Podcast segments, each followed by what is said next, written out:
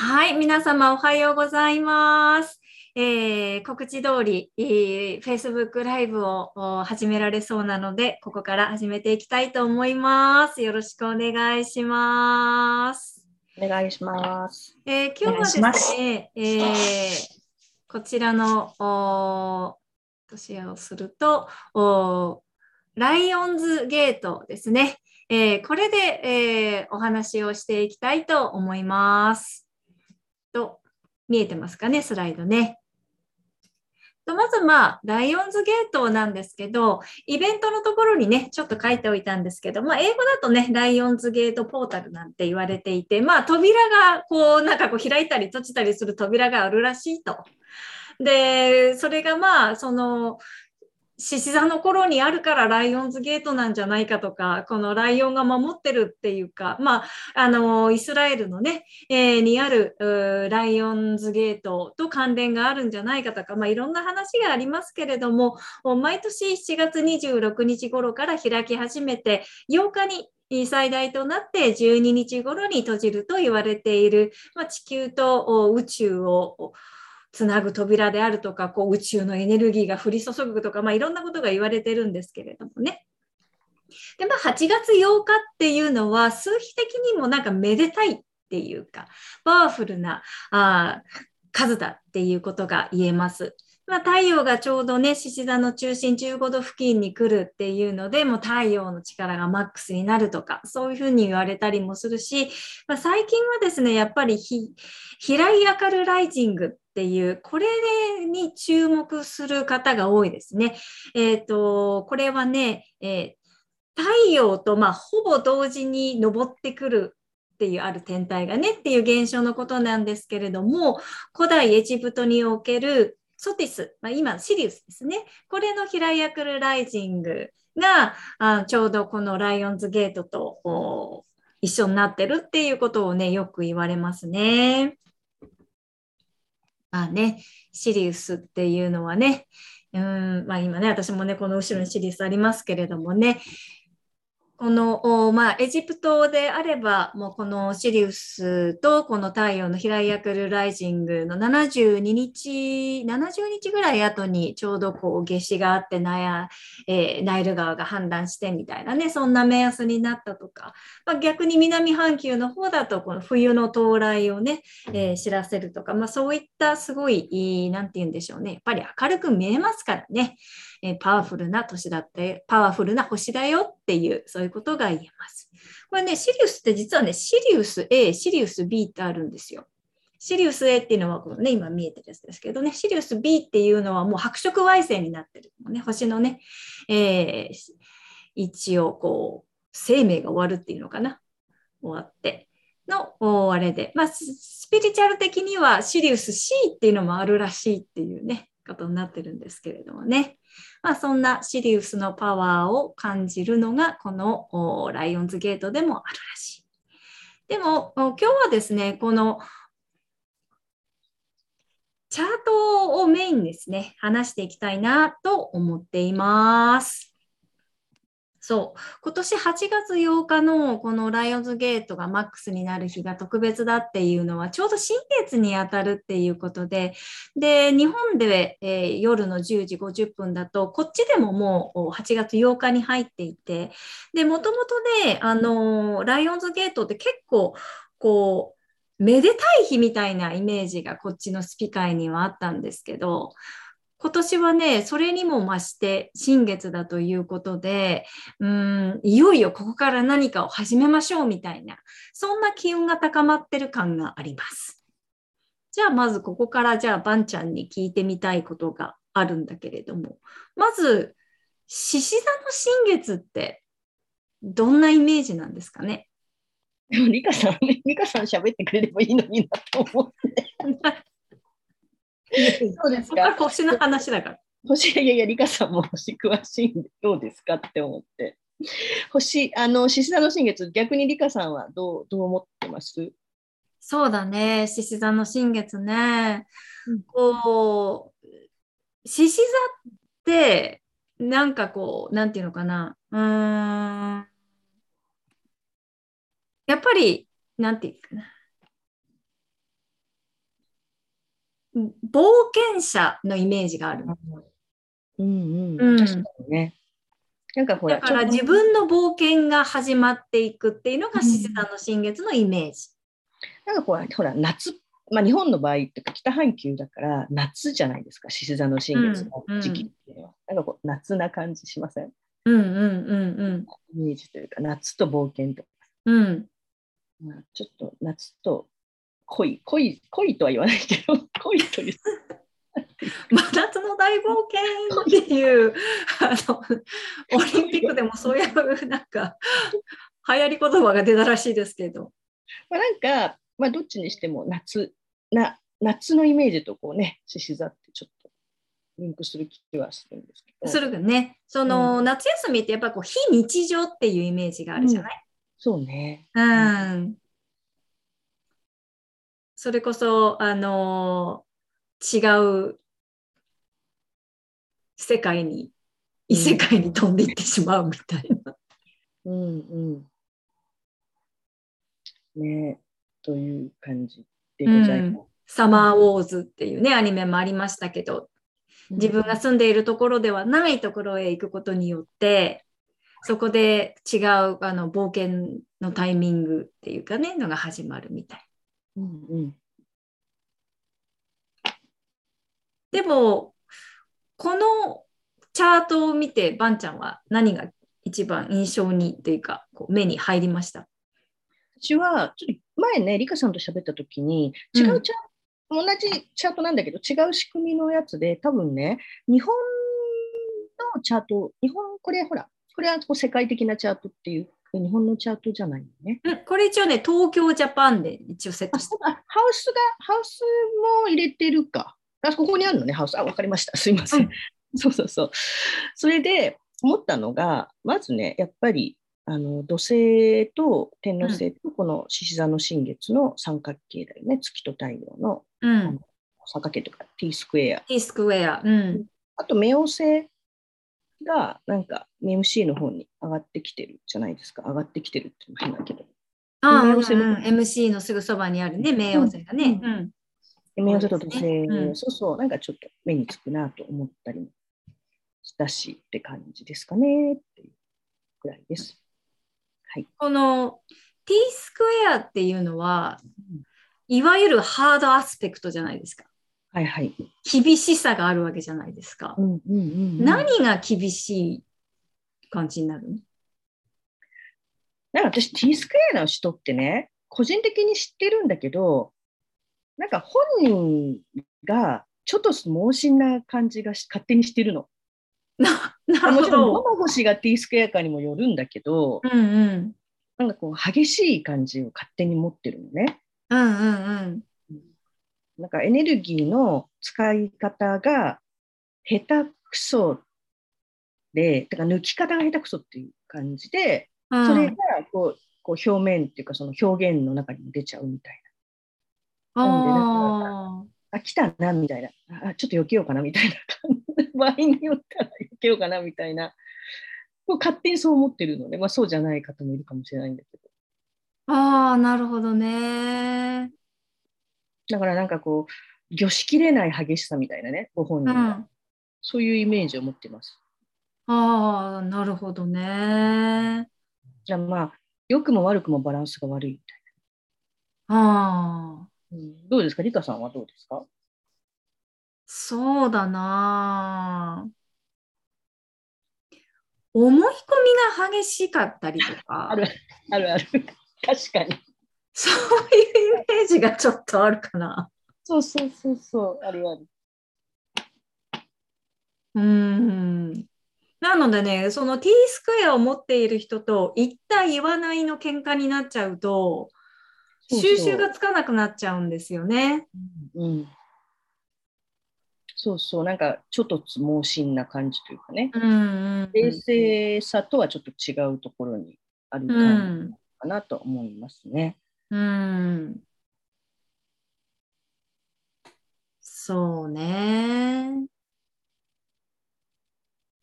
あ、そうすると、そうだな。個人的には、この今回のそのライオンズゲートっていうのは、うん、どん、どんな影響が強いかなってことで考えると、うーん、どんなメッセージが降りてきそうな感じかな。ん。個人的にはこのチャートを見ていて、そのライオンズゲートのまあ扉が開いて、まあ、いろんなこう、なんていうかな、えー、感性とか、あるいはまメッセージを受け取る力であるとか、あるいは何かを感じる力とか、あるいはこう自分のこう内側にある何かとのアクセスが開くとかっていったときに、うんこのチャートがどんな影響を示してるかな。うん。うん、あのまず個人的っていうことで言うと、まあ、もうすごいマニアなことを言うと、その人それぞれのチャートにこれがどう、ね、重なってくるかにもよるので、うん。まあ、一つには言えないっていう返事になっちゃうんだけど、まあ確かにね、確かにね。うん。で言うと、まあ、このこの特にこの三角のところを見れば要はその水亀座の土星、うんえー牛座の天王星それから獅子座の、まあ、水星も含めてうん。コンジャンクションしてるよね水星、太陽月ってだから要はまあなんかあのもうこのままじゃいられないっていう感覚を持った上で、うん。それを表現す獅子座だから表現したくなっちゃうわけじゃないですか。うんうんうん。だから、で天王星のお牛座だから、この安心感もひっくり返したいみたいな感じになっちゃうでしょ？うん。ある意味。なるほど。うんうん。だから、もうなんかチェンジ、チェンジとかさ、なんか。で、それが、こう、獅子座だから、内に向かないで外に向くじゃない。表現の方うんにでしょ、うん。うん。あなんかうるさい、うるさい夏になりそうだなみたいなう感じ。るさい夏になりそうだな。そのそのその中にいる人は、なんかこう変えたくてしょうがない人はやっと自分の時代が来たみたいな感じだろうし、でも反対のその、まあ、保守っていうか、今までのこう今までのことを変化を嫌う人にとったら、もうなんでそんなこと今更言われなきゃなんないのみたいな、あ今ね、ちょうどね、あの広島の原爆の時なんです、8時15分。で、ちょうど今、そうかそうかっていますね。はいうんうんうんうん。そう多かそうか分日本中。の田舎とかは、まあ、都会はならないのかな、このサイレン。あ、そうなの？わかんないけど。うん、まああ、そうか。あ、原爆投下の時間帯ですね。うん。なんかね、このライオンズゲートが開いていくその期間に、そういうこう日本ではそういう長崎と平和のあ、長崎とそれから広島の原爆があってっていう、そういうこともなんで偶然ではないような気がしてるんですよね。なるほどね。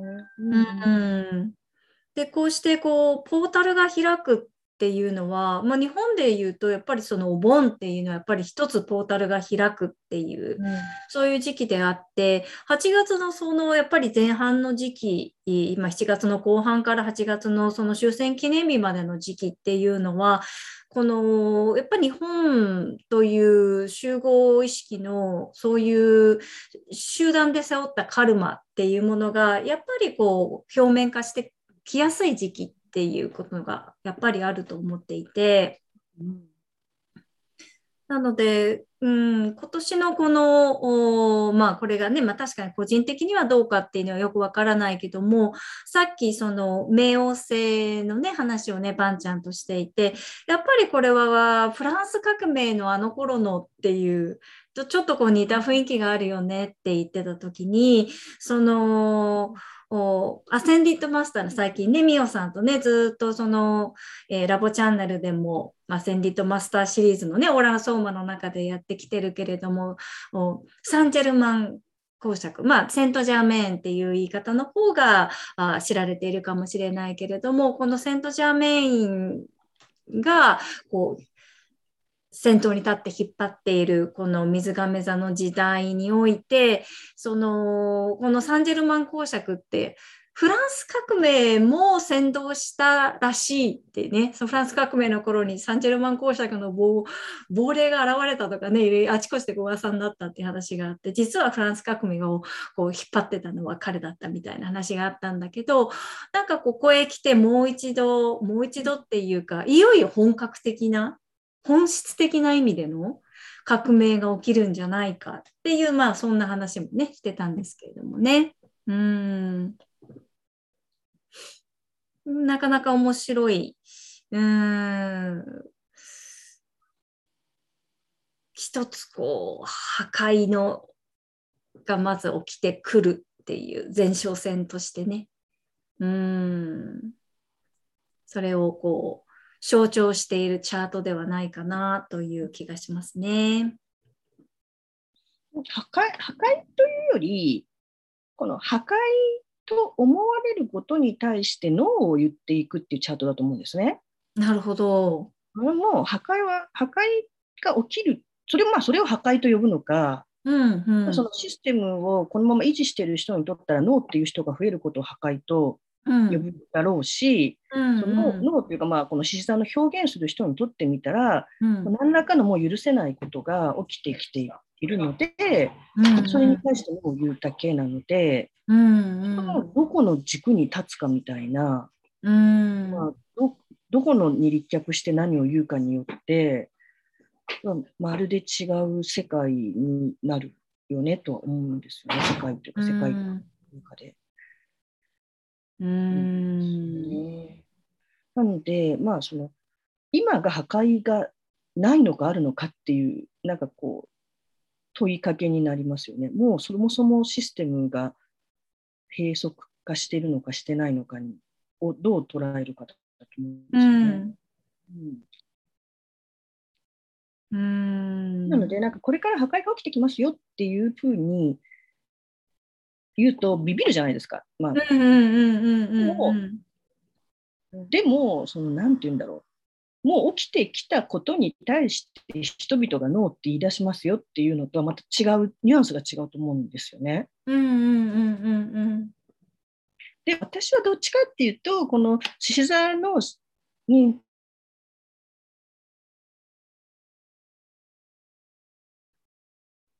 獅子座が亀座なので、どっちかっていうと、起きてもこれ以上我慢しなくなったみたいな、しなくなるだろう的な感じを持ってるんですよ。うん、なるほどね。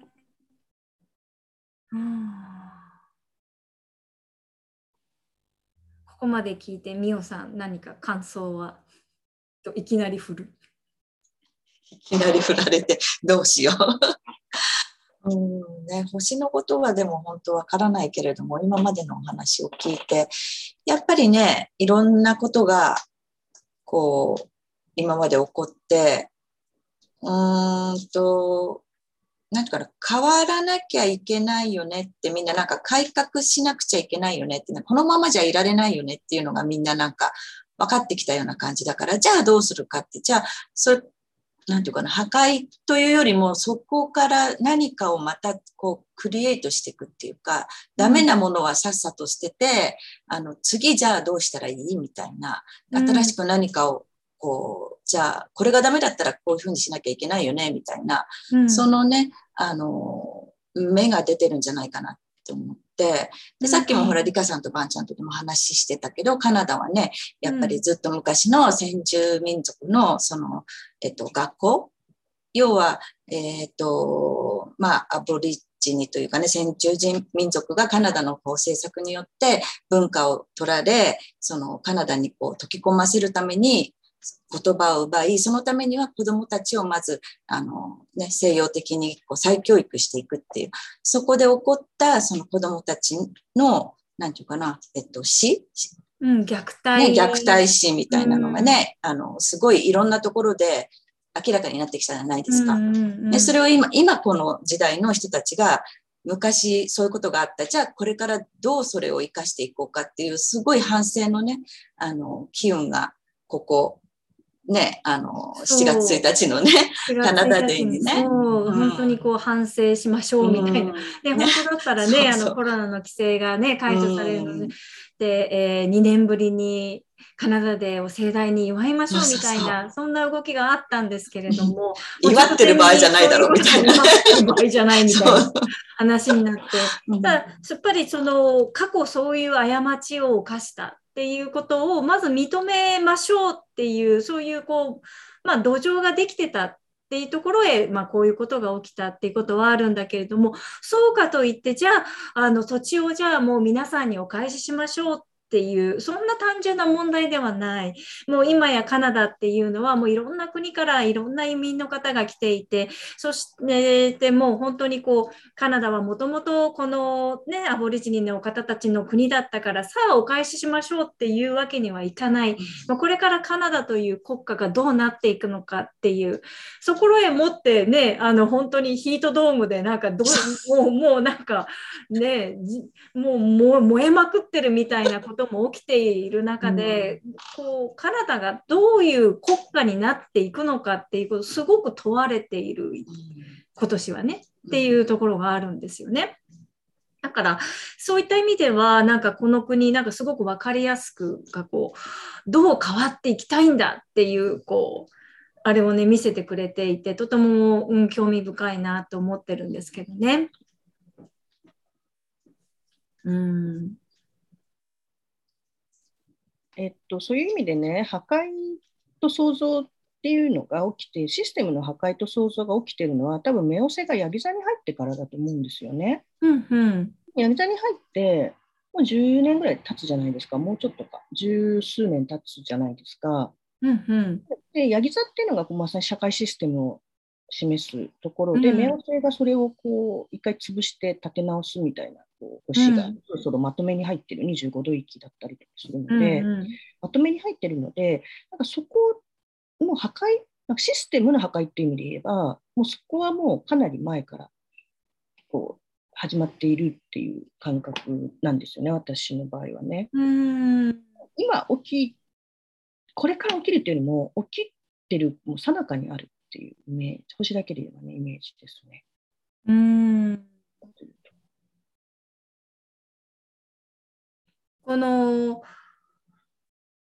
MC っていうのがこう割とこのなんていうのこう社会的役割とかを示すんですよね。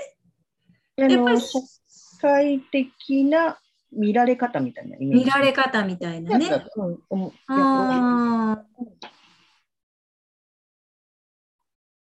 なんかねそこにこう冥王星がかかってるっていうのも面白いなと思うんですよね。と今ちょうどね東京オリンピックでうん。日本という国がすごくこううん注目世界から注目されているので、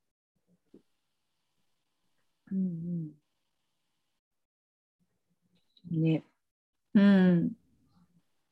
うん、そこにまあねいろいろ厳しさもあるけれども、まあ、当然多分ねこのオリンピックが終わっと、うん、大反省会みたいなものが 起こるのかどうかは分からないけど。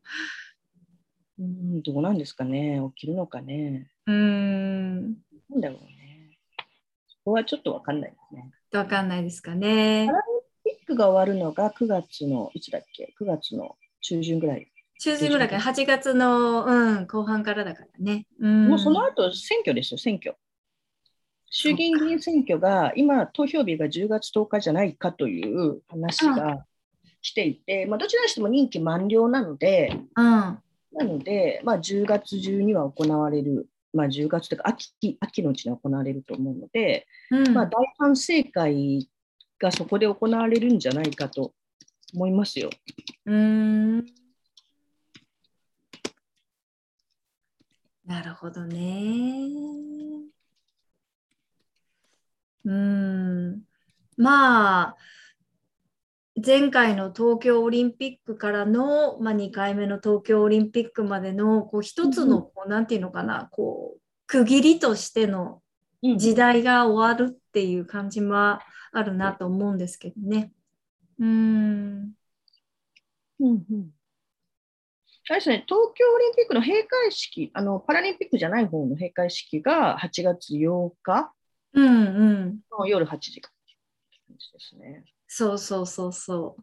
でパラリンピックが9月5に終わると？9月。終わるのが9月じゃないかな。えっと、始まるのが8月の26とか、そんなぐらいだ9月ったと思う5に終わるんですね。あーもう政局ですよ、政局。選挙です。次は選挙ですよ。もう次は選挙なんだね。解散してね、選挙日までって大体1ヶ月ぐらいあるじゃない？ああ、そうか、そう終わか。って解散なのか、終わってる最中に解散なのか。今のじゃないかあなうんどうでしょう？日本の政治は変わりそうでしょうか？なんだろうね。なんとも言えないよね。こればっかりは。うーん。まあ何を選択していくのかっていうのがあるので、うんうん。うん、やっぱり、その、こう、ねえ、うーん、今ちょうどね、ら今週、じゃ来週月曜日にラボチャンネルに出すレディー・ポルシャーの編集をさっきしてたんだけど、うんやっぱりこの真実っていうね、は、えっと、識別だったっけね、みおさんねうん、テーマになるんだよね。で、このジャッジをしないっていうボトルの中で、その自分の真実というものをまず見極めるっていう。で、その自分の真実というものが幻想であることを受け入れるみたいな。で、そこからそのこう、許しが始まっていくとか、まあそういったね、いろんなボトルの色メッセージがあったんだけど、なんかこのチャートともこう関連してくるものがなんかあるのかなっていうね、感じはね、してました。うんうん。このね、その、まあ太陽、まあね、獅子座がその、ちょうどこう、4ハウスにあるっていうのもね、うんなんかこう、自分のこの内側からこう、こう、こう、なんていうかな。うーん。自分の内側にある、こう、ジャイアンが暴れ出すのかもしれないけれども。うんうんうんですね。はい。なんだかんだで30分ぐらい喋ってきましたけども。パンちゃん、あと何かありますか？うんなんか、チャートだけじゃなくて、なんかこう、せっかくライオンズゲートって別にこのホロスコープだけのつながりじゃないと思うので、うんうん。ホロスコープ離れて少し話してみるのはどうかなと思うんですよ。なんかホロスコープに関わりすぎると、なんか、これホロスコープって、あの、まあ、アストロジーなんで、ある程度の部分の情報はあるけど、その先の情報はないじゃないですか。うんうんうんある周波数の情報だけなので、うんうんそこにこうなんかこうこだわりすぎることで取りこぼす情報もある気がするんですよ。うんうんうんうんなので、あのでこれって結局このこのチャートってあのジオセントリックなチャートでヘリうん。オじゃない。でしょうんでそそれでもやっぱり取りこぼしたりとかするうんので、うんうんまあそういう意味ではちょっとこれ一回離れてもうちょっとなんか直感的にというかあのの方がいいもうそ今はまあホロスコープやってきたんだけどこの次の、まあ、後半というかもうちょっとやるならホロスコープ離れてもいいんじゃないかなと私は思うんですけどね。ね、じゃあ離れてみる。うんちょっと一回じゃあね、シェアをやめてみましょう。とヨコピンが自分の中のジャイアンに受けてくれてるけれども。コメントありがとう、ヨコピンあ。りがとうございます。うーん。ミオさんは、またミオさんに振ってあれなんで急に振るけれども、どうですか？ここ、8月に入ってから、どんな、ななんかこう自分の中でこんなことを感じてるとか、ちょっと辛いとかっていうこともあるのかもしれないけど、なんかありますか？うんどうなのかな？8月に入ってなんかやっぱりあっという間にうん。ね、もう何日？5日でしょ？こっちでは。だからもうやっぱり早いなと、うんうんうん、私前からほらあの自分のカレンダーがものすごく早く過ぎているここ23年っていうね、話をしてたんだけどやっぱりそんな中で、うん、すごいそれは変わらないんだけれども、なんていうかな、うーんと、自分の中でやらなきゃいけないなと思っていたことも、こう流れていっちゃうっていう、それがね、ちょっとね、あの、そろそろやばいなという。やらなくてもいいことだったりする。そうそう。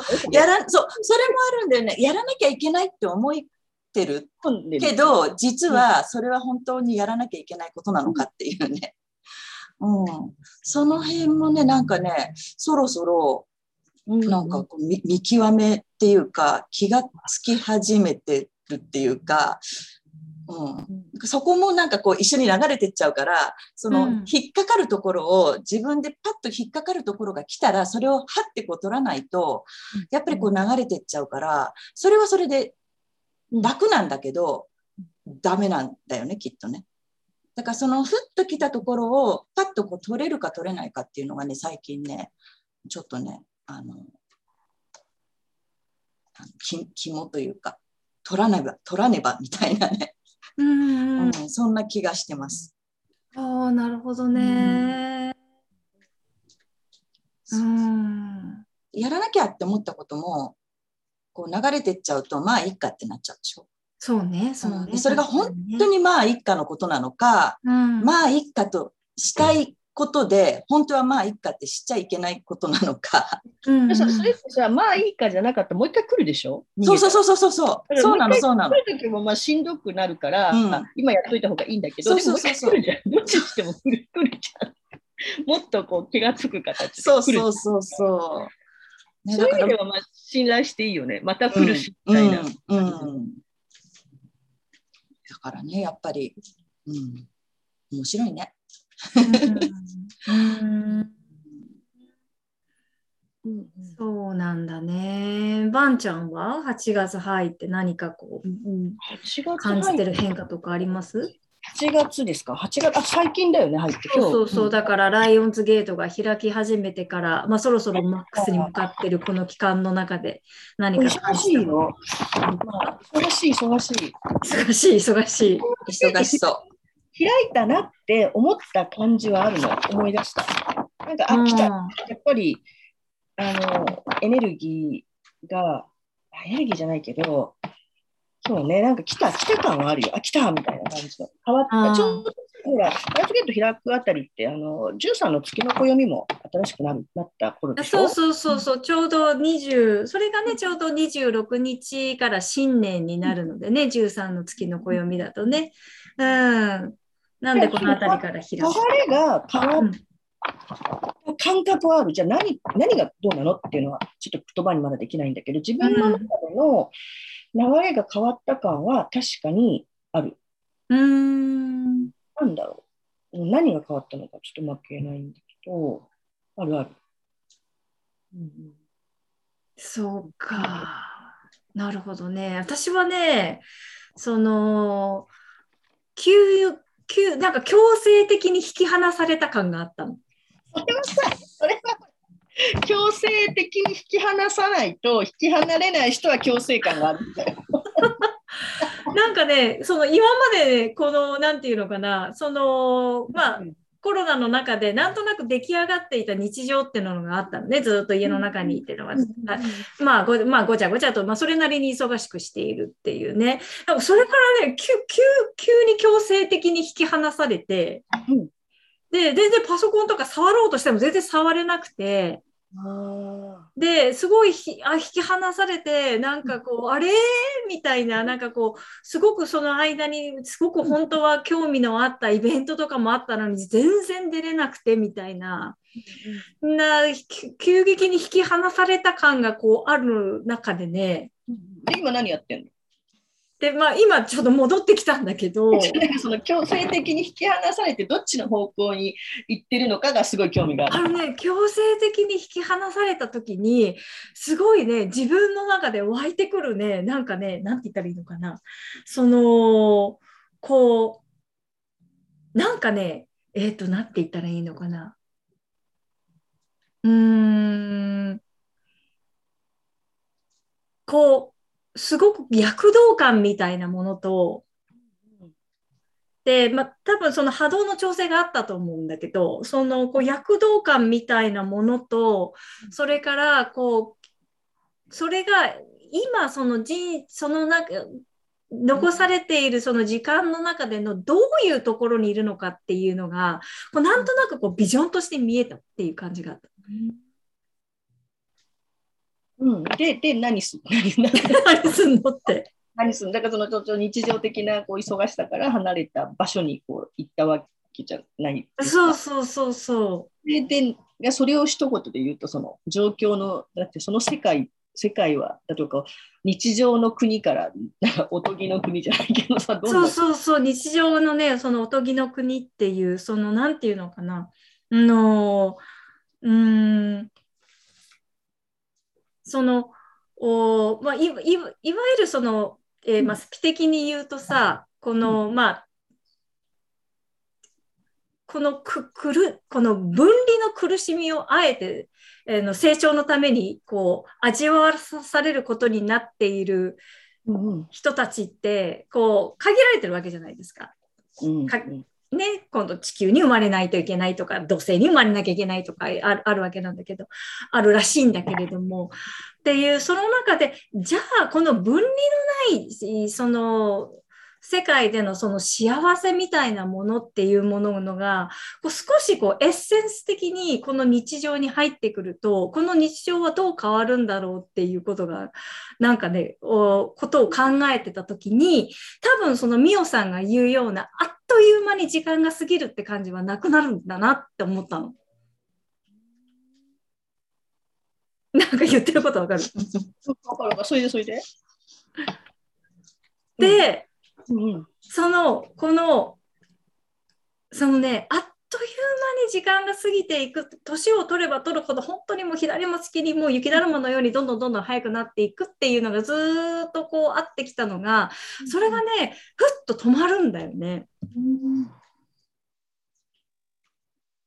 で、そうすると、その、なんていうのかな、あの、うーん、こう、人生のそのエンディングまでの、うんうんその、このこ扉までのその時間というものがね、い一旦、なんていうかな、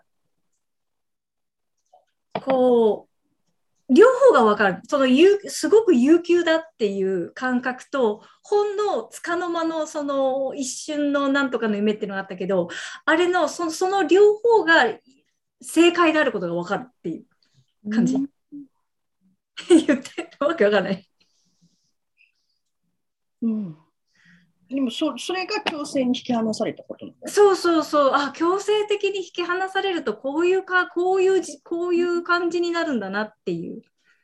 うんでその強制的に引き離された感覚を持って、まあ、今も、まあ、それに対して理解なり感覚はあるってことだよね。うん、そうね。でそれで何するの？みたいなことねは。それで何するのかはまだうんこれからのことなんだろうけど、うん多分ね、いや、あの、今までこれをしなくちゃとか、あれをしなくちゃとか、こういうふうに生き生きるべきだとか、人生最後の時に後悔せずに死ぬっていうことは、きっとこういうことをしなければいけないんだっていうふうに思ってたことが多分全部ひっくり返るなと思った。繰り返ってどうするのっていうところはこれからなんかこう動きながら見ていくって感じ？うーん。そうだね。うん、これから動きながら見ていくっていう感じがあると思うんだけど、なんかこう、うん、なんか今までこれがあなたの人生を歩くための教科書ですよって渡されていたものが、なんかこう、あ、もう、もうこれじゃないんだっていう、うんそういう感じかな。バージョンアップしたみたいなイメージ？バージョンアップしてればいいんだけどね、バージョンダウンしてたらどうしようね。そこはほら一応アイアクラブだからバージョンアップしたってことにしておけばいいんじゃないと思うん ね。バージョンアップね。そうね。バージョンアップしとけばいいんだよね。うん。でもさそういう意味で言うとさ、その究極悟っちゃえばさ、アセンションするから、この世からいなくなるわけじゃん？うんうんうん肉体を持っているのかもしれないし、うん。まあ、いないかもしれないわけで、うん。まあ、肉体を持ってここにいるってことは、その、その、まあ、要は、小学校を卒業して中学校に行ったとしたときに、あの、中学は中学でやることがあると思う。んだよね。うんうんうんうん。僕は中学でやることって多分もうそこに行ったら見えてるはずなんだよね。見えてる。うん感覚に感じてると私は思ってて、そこを聞きたいのだから、リカさん中学校に上がってから。今だからこう強制的に引かされて、前じゃない、あのまあ立ち位置なり座標軸にいるわけじゃん。うんうんうん。座標軸で何すんのって話が聞きたいっていう。何をするんだろうね。まあ、どうあるのと何をするのとのセットだったと思うんだけど、そうだね、そうだね。うん。こうな気がするかとかさ、うんうんうん。ところがさ、そうだね。何をするん、何をするっていうふうに言われるとね、ちょっとね、うん、何をするんだろうっていうふうに思うんだけど、うん。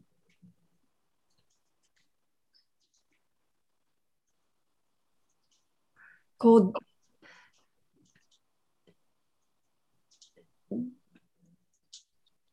どこまでも理想的なビジョンを描いてみるとか、うん、なるほど。うん、水亀座っぽいね、いいね。うん。それがね、その、いや、そうは言っても現実はっていうことにずっとやっぱりこう、とらわれる中で、こう、ビジョンを描いているわけじゃない。ね。で、その中ではやっぱりね、どう、どう頑張っても、そのお金のない世界であるとか、その貧困のない世界であるとか、環境破壊のない世界であるとかっていうもののビジョンっていういうものは、なかなかこう、こうブレーキがかかりすぎちゃって突っ走れないっていうのがあるじゃない？うん。結構突っ走る派なので、ちょっとそこは。そこは 突っ走ってる人いるよね。できないところはあるけど、まあ、ね突っ走ってるそうだよね。そうそうそうそう。じゃあですよね、次にね。じゃあ、本当に何の苦しみもなくなっちゃったら、それこそあなたの心はどういう状態になってるんですかって言われたら、いや、幸せでいいんじゃないですかって、そんな単純なもんなんだろうかとかさ。うんうんうん。で、それってば、なんていうのかな。あの、本当に、なんていうのいや、それって全然ありえますよっていう感じがね、なんていうのかな。うん。してくる感じって、なんか、なん、なんて言ったらいいのかな。うんうんうんうん。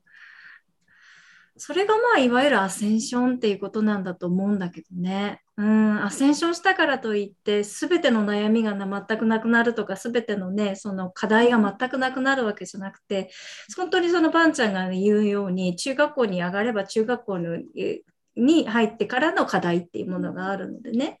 うん、その課題がなくなるんじゃなくて、課題への受け止め方が変わるっていう感覚だと思うのね。そのアセンションはあるけど、そのうん、プロセスの中で、うん、課題はある。でも、なんかそれに振り回されないとかさ、うん、うん、うん、ムカつくけど、そのムカついた感覚に一日中は支配されなくて、切り替えが早いみたいなさ。うん、うん、うん、うん。まあ、これちょっとそのリカさんの言ってることとは違うかもしれないけど、なんか日常って言えばそんな感じ。うんうん、そうだね、そうだね。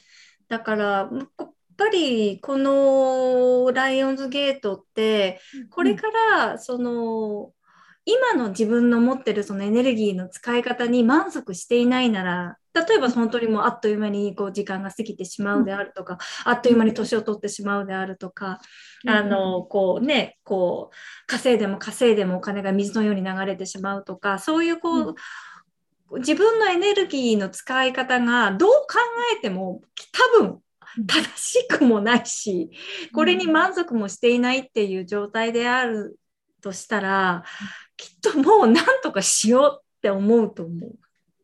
うんうんうんうん、もう、もうやめようって思うと思う。うんうん、じゃあそれは逆説的に言うともうやめようっていう事象も引き寄せるでしょ？自分で。そうそうそうね、そうね。そうその痛い痛い思いしてほしくないんだけど痛い思いして気がつかない人は痛い思いを引き寄せて気がついたりするってドラマをするじゃない。確かにそういうドラマもあるね。うん。でまあそうじゃなくてもこう変わろうっつって変われる人もうんうんうん。だろうしじゃあそうそういうことじゃあ変わってれば OK みたいな感じ。変わってれば OK。OK 変わってれば OK。もう嫌だって思えれば OK みたいな感じ。そう、そうだね。そういうことになるね。うん。そう、本当、ほんね、本当にね、日常ってね、に自分、自分で作り出す、自分で作り上げて、ここの日常があるから、私は今日は朝6時に起きなきゃいけないと思ってるだけの日常であるっていう、なんか引き離されちゃうとね、あ、そうだな、そうだなって思うことがやっぱりいっぱいあるんだよね。そもそもじゃあすごいリカさん真面目だったってことになる。そもそもそうなんかそう、なんていうの、その、なんていうの、この、ね、みんながね、朝5時半に起きて朝活してるのに、私は今日もね、朝、あ 夜更かしをしてしまったってことに、ずっと罪悪感を感じるっていうね、そのエネルギーの垂れ流しをなんとかしようよとかね、思うんだよ。別にね、それぞれがそれぞれのやり方の貢献ってあるから、うんそういうことはする必要はないよね。うん。本当はね。ね。そういうそうはことになるね。ね、真面目な人はね、そうは思えないかもしれないけど、うん。じゃあなんか不真面目でいいってこと？不真面目でいい。不真面目でいいっていうかね。不満がなければいいのかね、じゃあ、それは。そう、不満がなければ、不満がないっていうのはね、大事だと思う。だからさ、不真面目をしながらも、なんか、なんかこう、バランスが悪い人もいるじゃん。うん、そそうれが罪ね。悪感から出てるのか、なんだろう。なんかこう、ほら、なんつったらいいのかな。罪悪感がにじむとかさ、できうん、なんかその罪悪感の裏返しで、そもそも、そもそものその、なんていうのかな、た多発的になるとかさ、うん、うん、うん、うん、うん。なくて、本当に、なんていうの、こう、それぞれでいいんだってなれば、いい感じなのかな。どうなんだ？うーん。そうだな。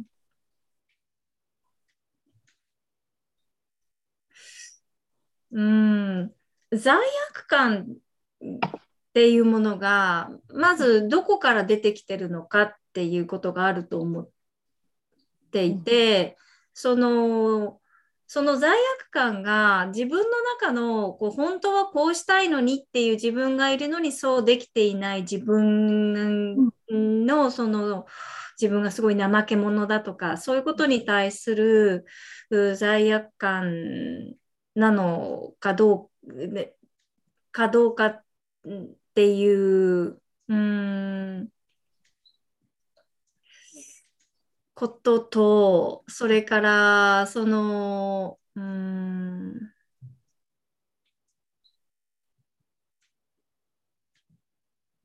そうだな、えー、なんて言ったらいいのかな。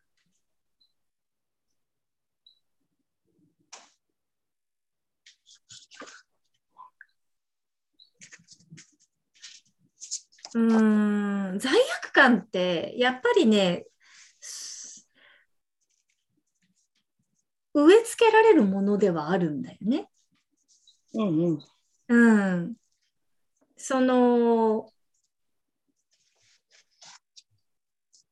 うーん。その植え付けられた罪悪感っていうのが、く自分だけのカルマではないっていう感覚ってわかるかな。うんうん。もちろんね。うんうんうんうんうん。で、あ、そっかって、これ私だけのものじゃないんだなって思った時に、その、あ、そう、その、私だけのカルマではない、私だけの罪悪感ではない、えー、っていうことに、こう、こう、こハートを開けるようになってくると、うん、その、罪悪感というものが幻想であることにが分かってくる気がするんですよね。うんうん、で罪悪感をわざと作り出してるんだよね。うんうんうん、罪悪感を感じさせるようなことをわざとしていたりとかね。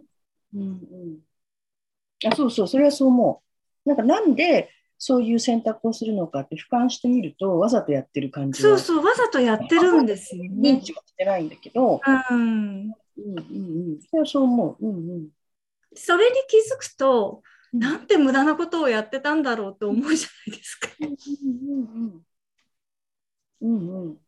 うん、その気づけるかどうかっていうのは、まあ、タイミングなり、ね、あのそれなりの何かしらのこう外的要因なりもあるような気もするんだよね。うんうん、だからこのコロナってやっぱそれにすごく気づかせてくれるすごいショックだったと思うんだよね。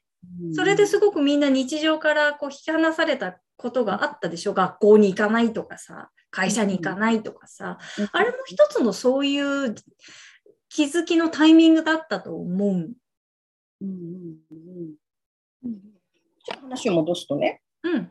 まあ、なのでその例えばまあ自分自分が本当に自分らしくというかリカさんがこの、えーと、ラウンズゲートで起きたことでいうと、うん、まあ、こうしなきゃならないああしなきゃならないってところから、まあ、あの自由になったっていうことで私は捉えていて、うんうん、それがまあラウンズゲートの、まあまあ、一つのエネルギーの使い方というかエネルギーの受け取り方だという、まあ、一例だったりすると思うね。うん、で、まあ、じゃあずっと今そういう気持ちでいる人もいるとしたらそのまあ、リカさんはそうなってちょっと楽に楽になったのか 楽にならなかったか置いといて楽になったりするじゃない？うんうんうん、今でもその渦中の中ででもやっぱ罪悪感とかこうしなきゃならないしなきゃならないっていう中で生きてる方も世界日々暮らしてる方もいっぱいいる中で、うん、せっかくのこのそういうタイミング、まあ、ライオンズゲートっていう宇宙からのエネルギーがバッと入ってくるタイミングの、うん、まあ、適切な使い方っていうか、使い方のヒントかな、なんか正しい正しくないんじゃないんだけど、うん、そのヒントとしたら、リカさんは自分の体験を踏まえて、どう普遍化とか、どう普遍化するとか、どう一般化するのかなっていう意味で、罪悪感の取り扱い方を聞いてるね。うん。とね、そのタイミングで言うとね、あのちょっと逆説的な感じになるかもしれないっていうのはさっき最初の方に述べたようにこうライオンズゲートってこっちはすごくこうパワフルでめでたい日で自分の願望をこう実現していく日ですみたいな言われ方をすることが多かったんだけれどもそのああ私の願望はもうこの願望今私が抱えてるこの願望は叶わないんだなっっていう叶える必要がない世界へ私は行くんだなっていう そそういうゴールデンシャワーを浴びた方がいいかもしれないっていう気がする。なるほどね。だってさ降りてくるバイブレーションはさ自分の願望とは違う周波数なそうそうそうそうそうそうそう。まあ、それが自分の願望とその周波数が合ってればすごいいいんだけど、違う違うでしょみたいな。そうそうそうそう。なんかねこ、のね、新月に向かって、一生懸命新月のアファーメーションを今から何を書こう、何を書こうって準備されてる方もいらっしゃるかもしれないんですけど、多分ね、その、それ、それは違うかもしれないっていう、そういうエネルギーが降ってきたときは、あの、あ、そうなのねって受け止めてくださいって感じがする。諦めろって感じだよね。諦めましょうっていう。あの、申し訳ないけれども、あなたが、その、ね、思い描いている、その、そ そのビジョンは、そのビジョンはちょっと違うみたいな。寄せの法則とかね。うん、そうね。まあ、まあ、引き寄せの法則が悪いわけとかじゃないんだけど、まあ、括弧して言うと、そういう。そうそうそう。多分あなたのね、ガレージにポルシェがね、泊まる日は一度も来ないとかね。あそうそうそう。多分ねあの、あなたの窓際に白馬の王子様が現れることはまずないとかね。なんかね、そういう、なんていうのかな、これ今まで毎回毎回新月のアファーメーションの時にアファーメーションしていたことっていうのが、多分ね、綺麗に流されていくイメージが。そんなものは無駄でした。無駄っていうかそうそうそういうことが、で、一喜一憂しない世界にのゲートが開くわけでしょ？そうそうそうそう。ね、だから別にポルシェがなくてもいいじゃんみたいな。そうそう、ポルシェね。ガレージにポルシェが止まってなくてもいいんです。なんか、それってさ、すごいこう、あの考えの価値の転換でさ、うん、例えばさ、ポルシェを所有しなきゃなんないと思ってる人にとったらさ、今だったらさ、借りればいいじゃんみたいなさ、カーシェアリングみたいな、なんかそういうもの、まあ、そういうものだったり、そもそもさ、歩いた方が健康だよねとかさ、そうそうそうそうそういう、そういうなんかこう、ポルシェを買うことがゴールだと思ってたら、もう全然違う価値観の中にいるっていうことだったりするんでしょ？そう、そうなの。はいそう。だからね、このね、ライオンズゲートってのね、新月っていうのはね、もういっそ何もね、望まないぐらいでもういいと思う。うん、あ、そう、私もね、それはそうで、だから起きてきたことが来たな来たなぐらいな感じの方がいいとは思うの。でも起きてきたことの、を起きてきたことってやっぱ何か共通項があったりすると思う。うんうんうん、起きていることのを一つのなんかこうをなんか一つこうまとめてキーワードをつけるならみたいな何かつくと思うのね。うんうんうんうん。これを見極めてもいいと思うんですよ。うんうんで、それで、それ、それを見極めたら多分、どうしたのかな。なんかやることがはっきりすると思うの。うんうんうん、うん。何っていうんじゃなくて、あ、こういう方向に誘われてるなみたいな。そうそうそう、そうね。そうね。そう行きたいからそうかもしれないし、そこは分からないですよね。自分のこう無意識が引き寄せてるのかもしれないし、そこは分からないにしても、まあ、守護、なんかそこはどうどう解説する守護霊がと言ってもいいですね。まあ、戦列マスターがとか言ってもいいんですけど、うん、まあ、さておき、何か多分キーワードはつけられると思うんだよね。そうだね。そうね。じゃあそのリカさんのキーワードがずっと聞きたくて 聞いてたの。私のキーワードですか？強制終了。私はね。さ強制。要はさ、強制して引き離されたってことはさ、こっちに向かってたさ、例えば名古屋に向かってたら今度東京になったみたいな感じの変化でしょ？そうね、そうね。うん。で、じゃあその、どこに向かってんの？っていうのはすごい、しつこく聞くんだけどさ。ね、なんかね、どこに向かっていくっていうとね、なんかね、マイナーに向かってるんですよね。でもさ、いやそれはもうずっとマイナーだったんじゃないの？って思うんだそうなんだけど、いや、もうちょっとメジャーに向かわないとって思ってたのを引き離された感がすごい。思ってたの？だって、どこがだってマニア相手じゃない、それ。ま、なんかね、うん、そう、それはある。ようこそマイナーの世界へっていうね。なんかそれって、ただ MC と、こう M さっきの方のチャートって MC って私は社会的な役割じゃなくて、うん、外の人が自分を見てる社会的な役割だって思ってるわけ。ああ、うんうん。ついてないの、割と。ああ。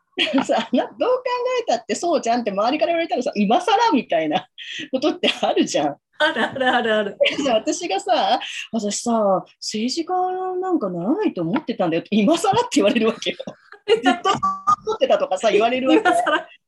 そうだからそういうことってあると思うのそれぞれに。うんうんうんうん、それをはなんか認知するチャートかもね。そうだね。だから目寄せとさっきの土星もあるから、そこはね、じゃあちょっと友達と喋るっていいかもね。うん、もうほら、獅子座ってどっち、まあ、ジャイアンだけど、ちょっとパーティーっぽいじゃないですか、獅子座って。うんうんうん、そういう意味では、なんかこう、こ心、まあ、気の置けない人と、いや、最近こうなんだよねって言って喋ってさ、いや、今更って言われるみたいなことで。いいね、いいね、そ それいいと思う。ね、なんか、私なんてとか大体言うけど、何今更言ってんの？みたいな。で、周りの人は、そう、もうすでにそう見てるみたいな。周りとか、人たちとかね、特に。うん。そうかもね。だから、リカさんが今更なんかマイナーにって言われて、何言ってんだ、このごめんなさい。何何を今更。何を今更し ね、みおさんね。だから、へえとか思って。で、私で言うと、私は、なんか、あの、政治の分野が主なんだけど、まとめ役の仕事っぽいの降ってきてるこ来てるわけ。だかあらなんかさ、だから仕切り屋みたいな感じで。でで、で私なんかめんどくせえなとか思うし、なんで私がやんなきゃいけないのと思うけど、うん、多分その話を聞いても今、リカさんが別に驚いた顔してないじゃん。そうだよん、驚いたから、驚いてないよ。なんかなんかそういうことなの。でも私としたら、私がやんなくてもさ、みたいな。あ私以外の人がもっとうまくやればいいじゃんみたいな。どっかそういうのがあって、あ。うん。今でもないわけじゃないけど、うんもううんうんもう分かりました、やりますみたいなさ。そういうところに来てるんですよ。うん。みおさんはちなみに。いや、自分じゃわかんないね。やっぱりこう、あれだよね、今更って言言われるような会話を、やらあの、いいことはやんなくていいんじゃないの？みたいなさ。そういうことだったよね、さっきの話聞いてたら。そうそうね。なんでしょうね。うんすいません、ちょっと喋ってちゃったけど、こんな感じ？うん。みおさんでも、やらなくていいことはやんなくていいんじゃない？うん。うんね、うんきっとやらなくてもいいことをいっぱい私やってると思うん。うん、う。それはそう思う。なんか、うんね、自分でもわかる。で、ほらね、よくあきちゃんともお話ししてると、うん。多分あきちゃんと反対にいるんだと思う。あきちゃんはすごくほら、ロスするのが自分で嫌だからとかってよく言うじゃない？でも私うんきっとね、知らないうちにね、あの、自分でやらなくてもいいことを進んでや、作り出してやってるような気がする。うん。うん。そうそうそう。うん。だそんなのやらなくても別に回るんだよね。でも、なんか多分昔からのなんだろうな。昔からの、それこそ思い込みだったり、うん。うん、あの植え付けられたものだったり、それで、うん、私がやらなきゃって思ってることがいっぱいあって、それ別にやったから、やらなかったからどうってことないんだけど、やっちゃうみたいな。そこはありますね、きっと。うん。だから、8月はお休みなのかな？あ そう。今までほらね、ずっと仕事仕事でやってきたのが、そう、8ずっと月、ねそう、うんばっかり1ヶ月お休みなの。うん。やっぱりそういうことなんだよ、きっと。うん。休んでいいってことだね。ね、本当休んでも回るぞってことよ。うん。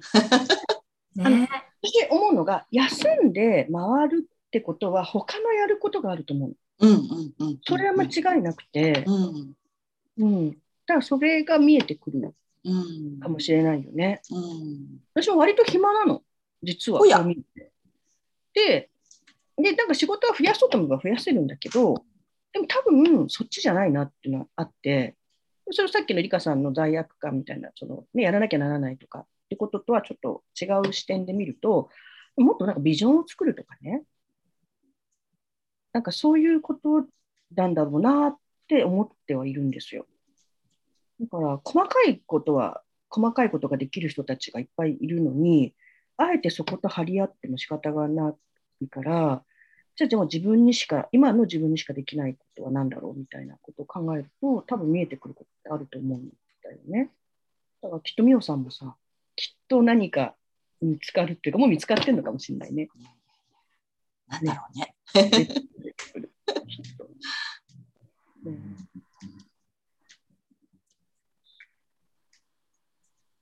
そろそろお時間じゃあそろそろねもう一時間ぐらい？ね、もう1時間ね過ぎましたので、そろそろこの辺りでじゃあ終わりにしましょうかね。じゃあまあね、あの今年のライオンズゲートはまあそんな感じでですね、えー皆さんそれぞれに自分の中のジャイアンを解放して、ね、今更ってと 今更っていうことをね、友達に言われて、愕然と気づくっていう。そういう楽しい週末にしていただきたいと思います。はい、どうもありがとうございました。ありがとうございましたえーね、一旦終わりにしたいと思います。じゃあね、ありがとう。もう、これ、レコーディングが止まって、